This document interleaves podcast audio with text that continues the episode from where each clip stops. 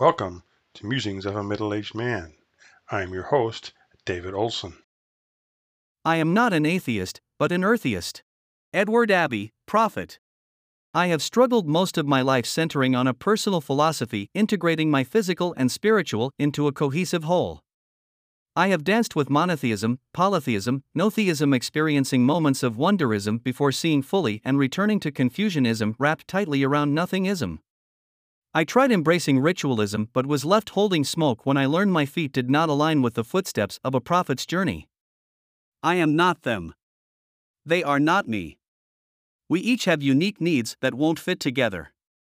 To try and force otherwise is a form of spiritual strangulation. Organized religion appeals to the simple while ostracizing more complex individuals' depth in spiritual thought. The concept of no God is as confusing as that of a supposedly beneficent being allowing evil to run rampage over innocence, especially the tender aged. I cannot abide evil in any form and summarily reject any deity refusing to end the evil before the individual is conceived. The no God line of inquiry also suffers in the light of life and the universe existing. The overarching problem is that organized religion attempts to define the infinite using finite concepts that can be grasped with our limited brain capacity. Hell, we are blind to the vagaries of our own selves, let alone the intricacies of others and the complexities of existence on an insignificant speck of a rock hurtling across the universe.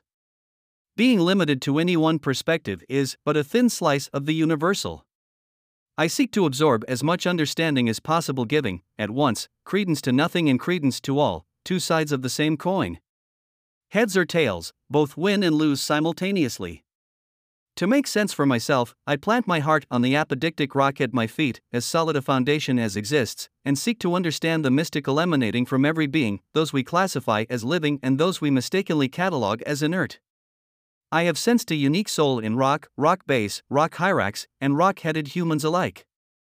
By that, I know God is a complex being of which we all are integral components, a collection of all consciousness into a super consciousness, meaning not only are we part of God, we are all God. June 26, 2023.